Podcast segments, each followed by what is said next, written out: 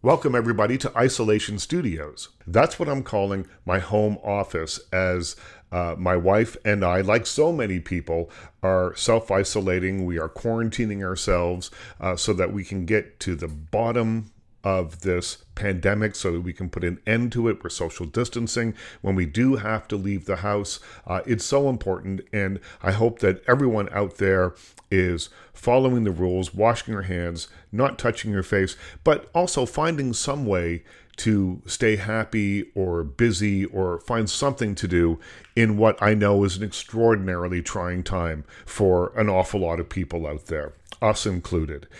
It's funny, yesterday I was listening to the radio and a song came on that I hadn't heard for a long time, but it kind of gave me some inspiration. And of all people, it was the Traveling Wilburys I don't mind the Traveling Wilburys. I like them as much as I guess the next guy. Uh, but the song is called End of the Line. And there's a line in it where they say, Every day is just one day. And I'm sitting here trying to pass the minutes and the hours and the days just like everybody else. And that line has stayed with me. Every day is just one day. If it's a bad day, if you're feeling down, or if it feels like this weight of this pandemic is crushing down upon you, just try and remember that this is just one day. Tomorrow will be a different day with different challenges, but also maybe a little ray of optimism in it somewhere. Every day is just one day. Thanks to the Traveling Wilburys for that little bit of Zen advice. We have an exciting show for you today. We're going to be talking to some people in isolation uh, we've done these interviews over Zoom. Uh, first up, we have uh, Timothy Caulfield. He is the author of a book that will be out shortly called Relax Damn It. And the book has been delayed till December 1st.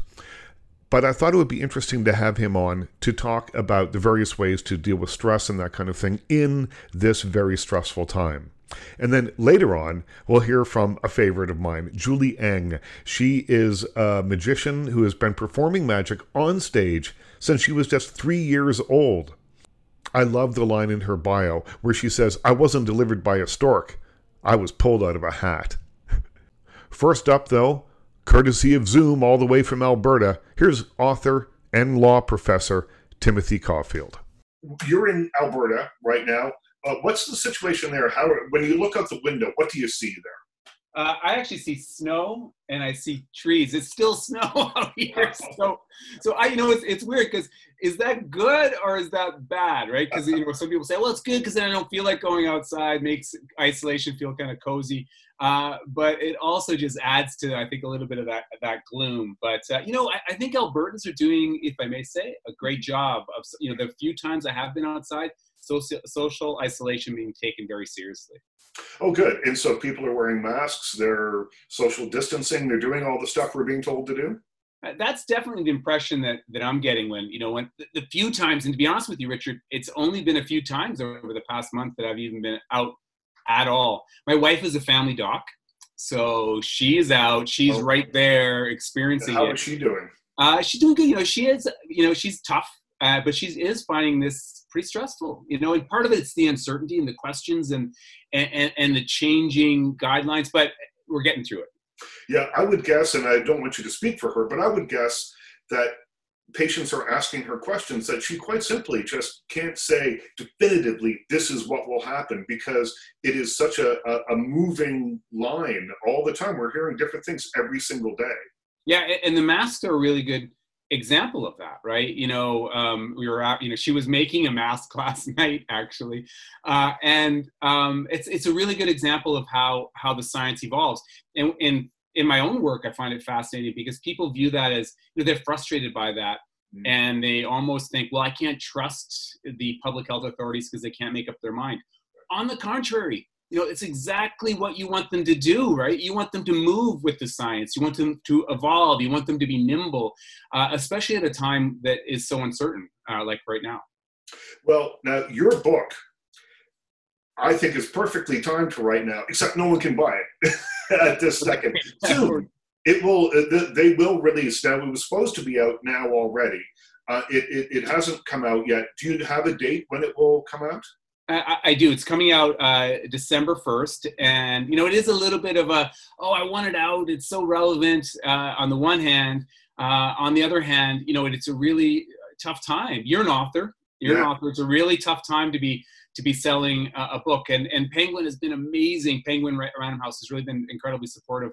Uh, but it's a tough time. You know, I have, I have, I'm sure you do. I have friends who are authors and they're uh, pushing books now, and it's not, it's not easy. Everyone get out there and support an author who has a book out right now because absolutely, it's a great it time to order books. Uh, you've got certainly more than enough time to read. Uh, I do anyway. There's only so much cleaning I can do. There's only so much of the of the organizing. This place is so it doesn't maybe look like it from the bookshelf behind me, but it is organized and here within an inch of its life.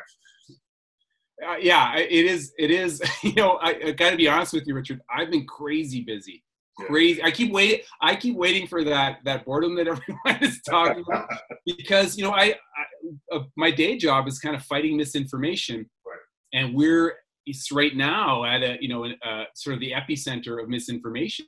Right, well, let, let, let's talk about that then. So we have been given, I guess, uh, some misinformation. If you look on social media, you look on Twitter, you look out in the world, everyone seems to think if you drink pomegranate juice, uh, then you'll you'll be cured. If you drink a glass of water every 15 minutes, you won't get the COVID 19.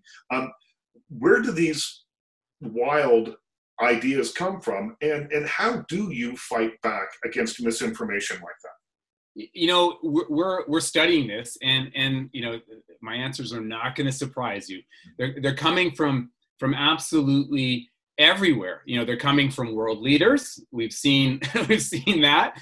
Uh, they're coming from celebrities. You know the the 5g myth. Have you heard this this one that yeah that five the five the emerging 5g technology is causing oh, yeah are making are making um, coronavirus worse. You know that celebs have you know helped to spread that misinformation. So we we have that one. Uh, but a lot of it. There was an interesting study out of Oxford um, just over uh, the last couple days that found again no surprise that a lot of it's social media and it's a lot of the general public sharing this misinformation. Right. So one of the ways you can fight this is don't share. You know you know think think before you share. You know use that critical thinking.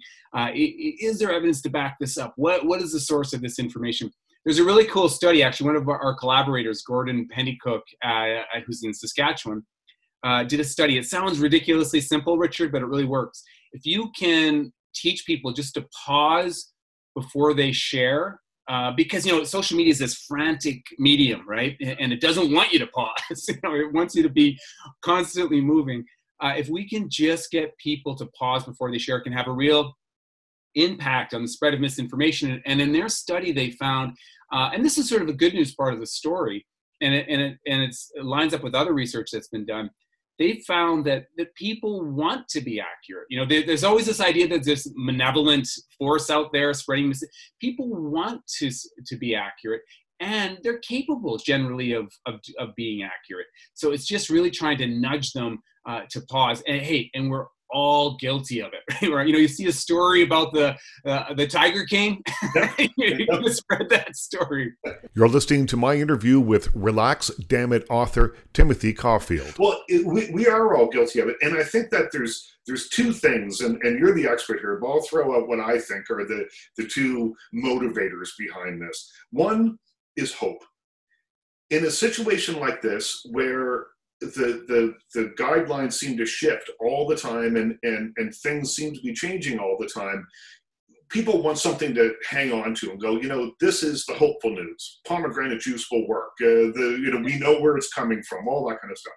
And then the other part of it i think are conspiracy theories. People in times of great confusion, when it's chaos everywhere, when when people don't quite understand the world the way that they usually do, their minds look to make connections and they look to they, they want to see things in a linear way. And that's where apparently conspiracy theories come yeah. from is a way of trying to figure out things that make sense like pieces of a puzzle that all fit together.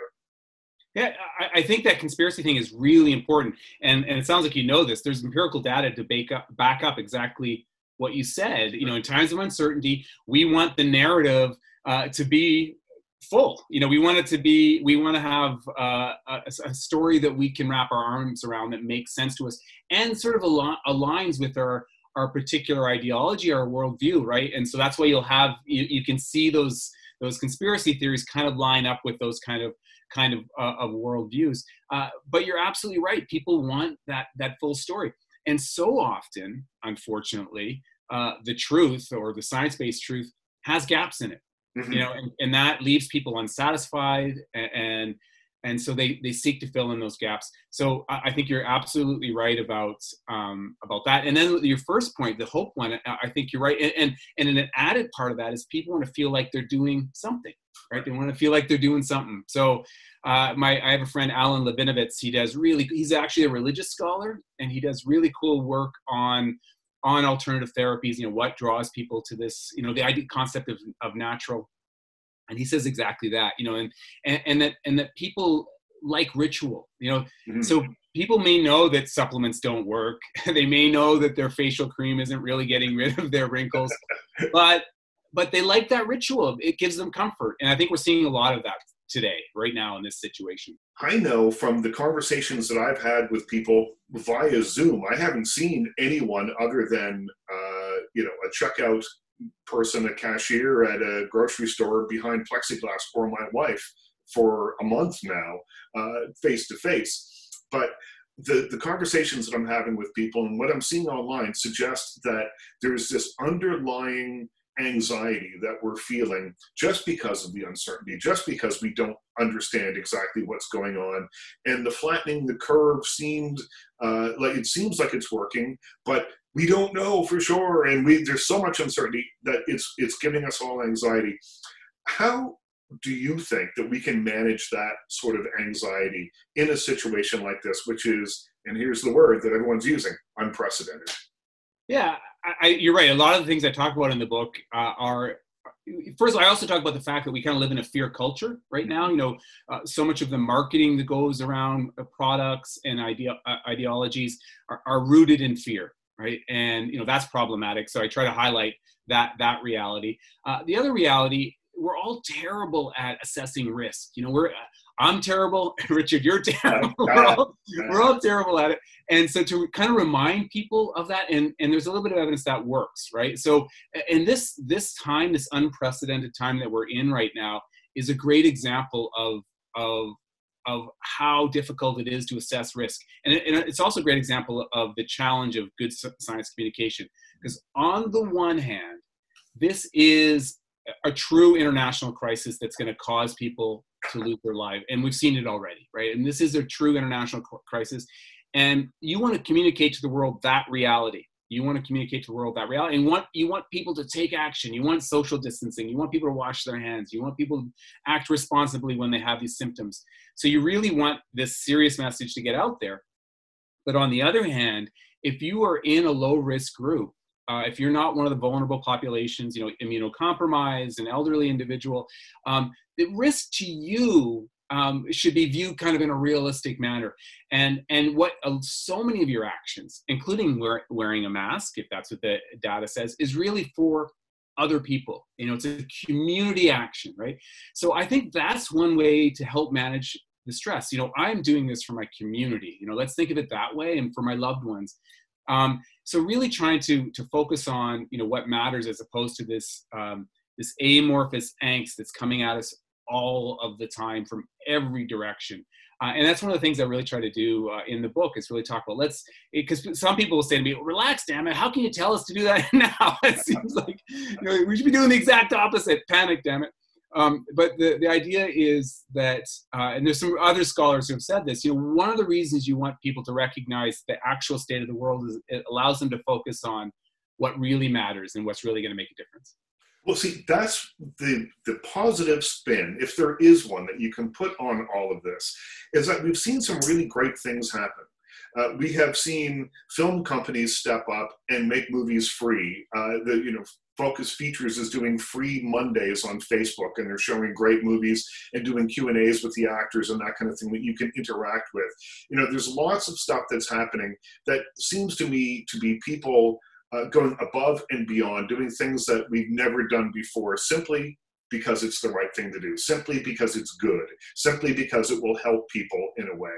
And so when all this is said and done, and it will be all said and done at some point, we don't know when, but I'm, I'm knocking wood that it will be.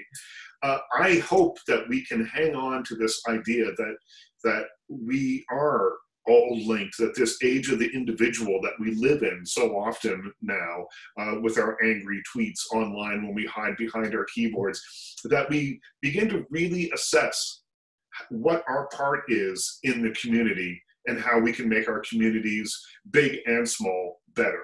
That's my hope. Maybe it's Pollyanna-ish, I don't know, but that's what I hope comes out of all of this.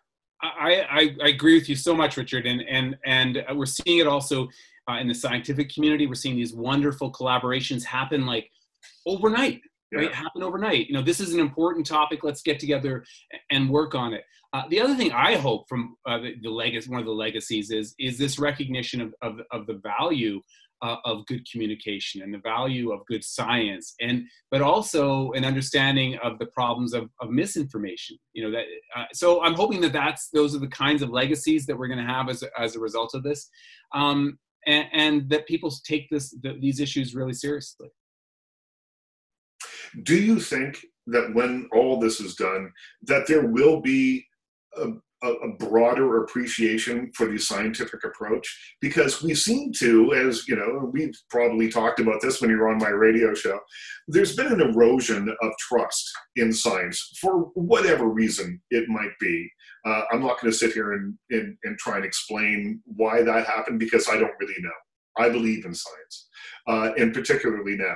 Do you hope that when all this is over, and do you think that people will start or, or, go back to, I guess, go back to the idea that that science is our friend and not some mysterious thing that we have to fear. Well, I'm, I'll start with the the hope first. You know, I, I hope so. I, you know, I've already seen now whether this is going to endure, I don't know, uh, but I've already seen that kind of commentary emerge, uh, not just on social media but more broadly. You know, uh, there has been, and we've talked about this before. There has been this what I think unacceptable toleration of pseudoscience uh, and unproven therapies. It's it's endemic. It's absolutely everywhere. You know, the wellness industry, which is worth over or close to five trillion dollars, five trillion dollars, is mostly based on no evidence. Right? It's mostly useless stuff.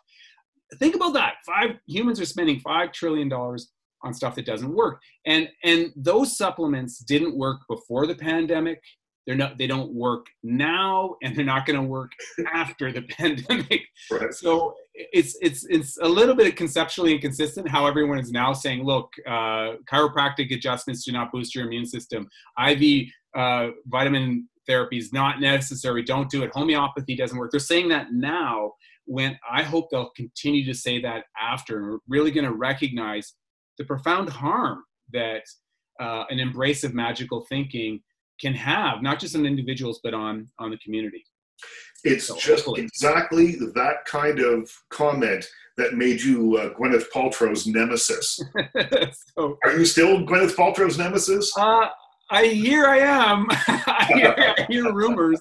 I hear rumors. Uh, I, you know, so, and, and again, I, I don't know what happened behind the scenes, but I always say our show was on Netflix and then her show went on and ours came off. do the math. Yeah, do, do, the, the math. math. Um, other than this this pandemic, which is seems to be all that any of us can really think mm-hmm. about, um, how did we all become stress bots? How did it all happen? Do you think that that we let stress into our lives? Now, I think it's been amplified in the last month or so. But before that, I mean, the, the, the, level of anxiety that people feel now, generally speaking, I think is higher than I can ever remember it being in my lifetime, anyway. I, I think a lot of one of the things I argue in, in, in the book is is that we're kind of wired as human beings to um, we have a negativity bias, hmm. right? Mm-hmm. It's it's uh, evolutionarily you know wired into us. Um, we remember negative things better. We respond to negative things better and and both social media and the popular press recognize that and there's actual studies that show that negative news gets more traction negative headlines get more traction negative social media gets more traction. Things that are based on fear and negativity get more traction, and we remember it. We remember it better, and there's evidence evidence to back that up. So we have this already kind of wire built-in negativity bias. Um, there's a great study that showed um, what do people search on the internet about dying, you know, how we die. What do uh, people uh, uh, actually die of, right? And and what is covered in the popular press? And you know the answer to this, right? The yeah. popular press makes it look like it's terrorism, murder, you know, all these crazy things. And then, by a shark. Yeah. Exactly, exactly. So there's this really, really strong availability bias, and it's playing out a little bit right now too. Um, something is dramatic, if something is exciting uh, and, and, grotesque, we're more likely to remember it and more likely to be fearful of it. So that's also a big a big factor uh, why there's so much stress because now we have social media that's you know sh- you know putting this uh, in our face all all of the time and and you have some networks like uh, Fox News that's their mandate right is fear so I think I think that is part of it you know one of my favorite examples Richard is crime uh, if there have been studies done both in the United States and Canada, if you go out in the street and you ask people, they think crime has never been this bad, right? right. When in when in fact it's at an almost all-time low. Now this is particularly in the United States where they have about 70% of the population think crime is worse now than 20 years ago, uh, and it's it's almost at an all-time low. But but that perception and that belief, think about it, it has an impact on how you vote has an impact on how you treat your neighbors. It has an impact on on the security that you have in your house. It has an impact on whether you let your kids walk to school. And ha- just that one misperception of, of uh, that is really a fear uh, perception can have a huge impact uh, on our lives. And that is for sure the availability bias playing out, pop culture playing out, uh, etc. That was Timothy Caulfield. His book, Relax, Damn It, A User's Guide to the Age of Anxiety, will be available on December 1st wherever you buy fine books. Next up, help me welcome a person, and I love this so much. Her bio starts with this line I wasn't delivered by a stork, I was pulled out of a hat. That's what my guest Julie Eng says about how she arrived in the world. She grew up learning and performing magic side by side with her father, who was a well known magician on the West Coast, and she is now an in demand performer and the executive director of Magicana, a Toronto based organization dedicated to the exploration and advancement of magic. Like so many other performers, she was profoundly affected by the pandemic. Here's what she has to say about that. Tell me what a magician does uh, during isolation. Uh, how do you make the minutes disappear? I wish I had a secret formula for you. I really wish I could give you all the secrets to that. It's been a challenge for sure.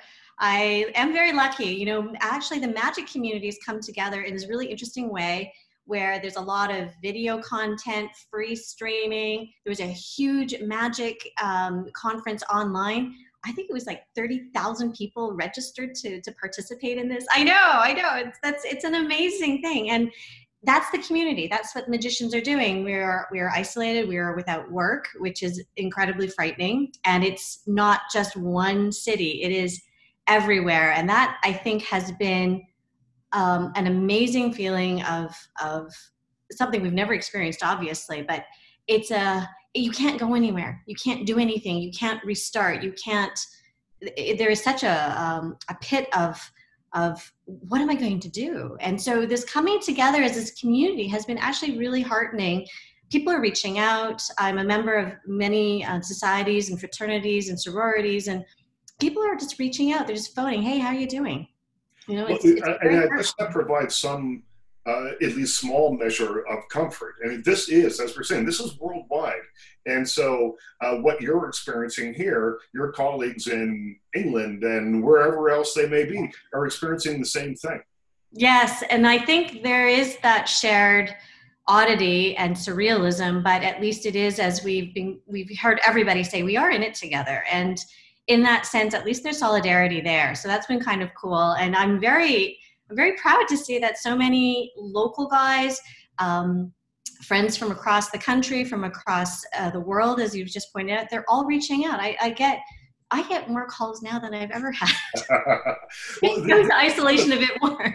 I am kind of a bit of a, a, Pollyanna type.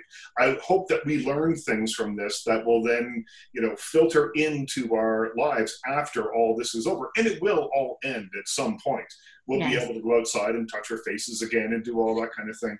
And one of the things I hope that we take away from this is the importance of staying connected, of the importance of, of forgetting about saying, oh, I'm just too busy. I can't. I'm too busy to see you or talk to you. I'm sorry I didn't email you.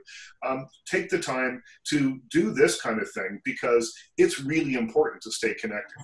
Yes, it's incredibly important to stay connected.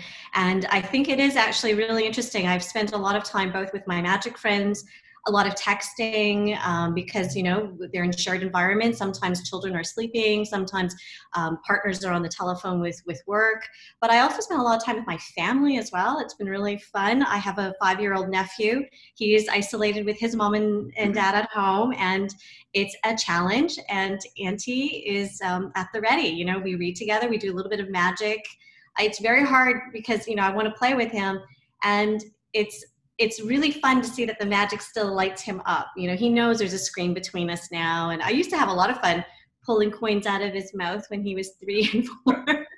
he'd be eating ice cream, he'd be feeding me ice cream too, and I'd have it appear, and he was he was enchanted by it all. And it's it's fun that we have this very strange connection now. So we read together a lot right now, which has been wonderful. So I I do a little magic for him on the side as well.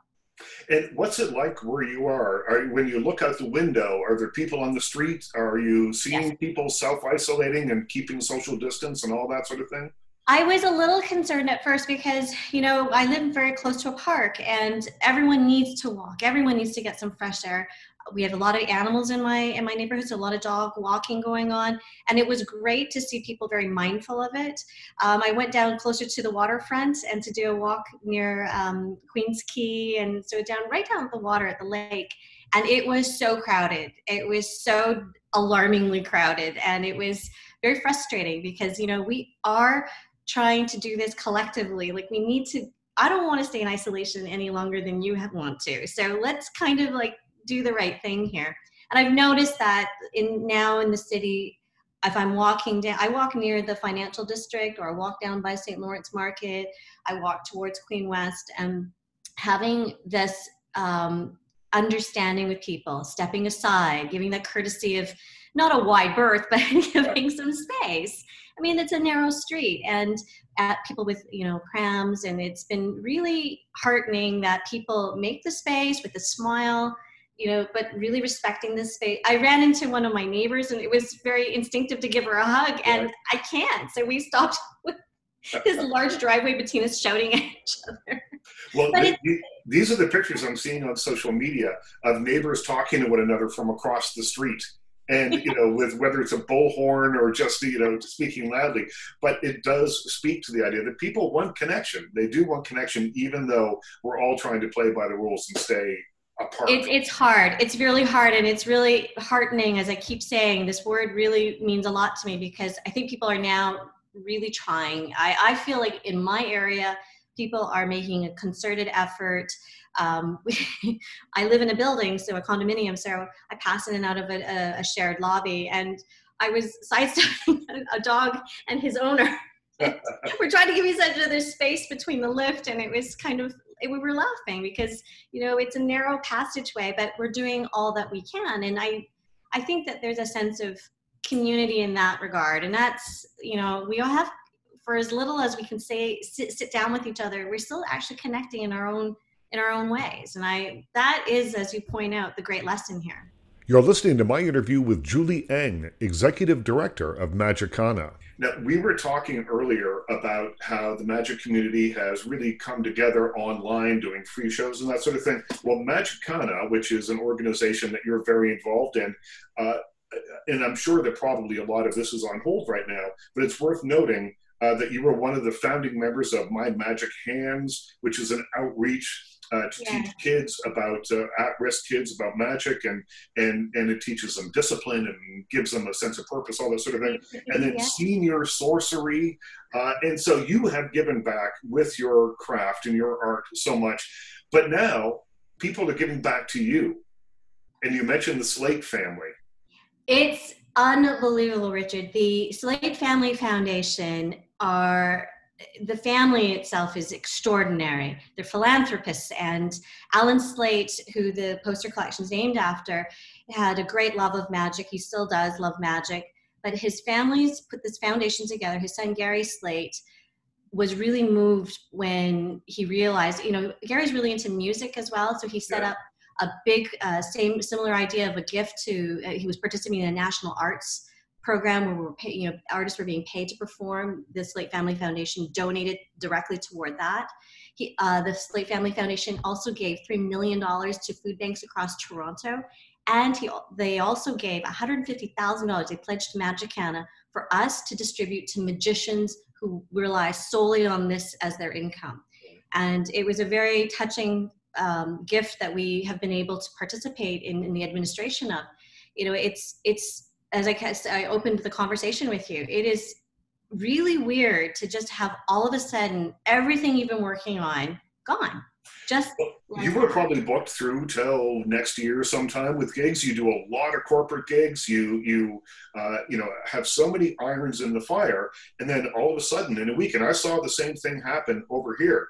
Uh, all of a sudden, uh, every my schedule went from being that thick to being that thick and then just disappear completely. Vanishing. That's exactly what's happened. It started with a few oh i'm not sure. Okay let's postpone. Let's hmm maybe we can push that back into the summer.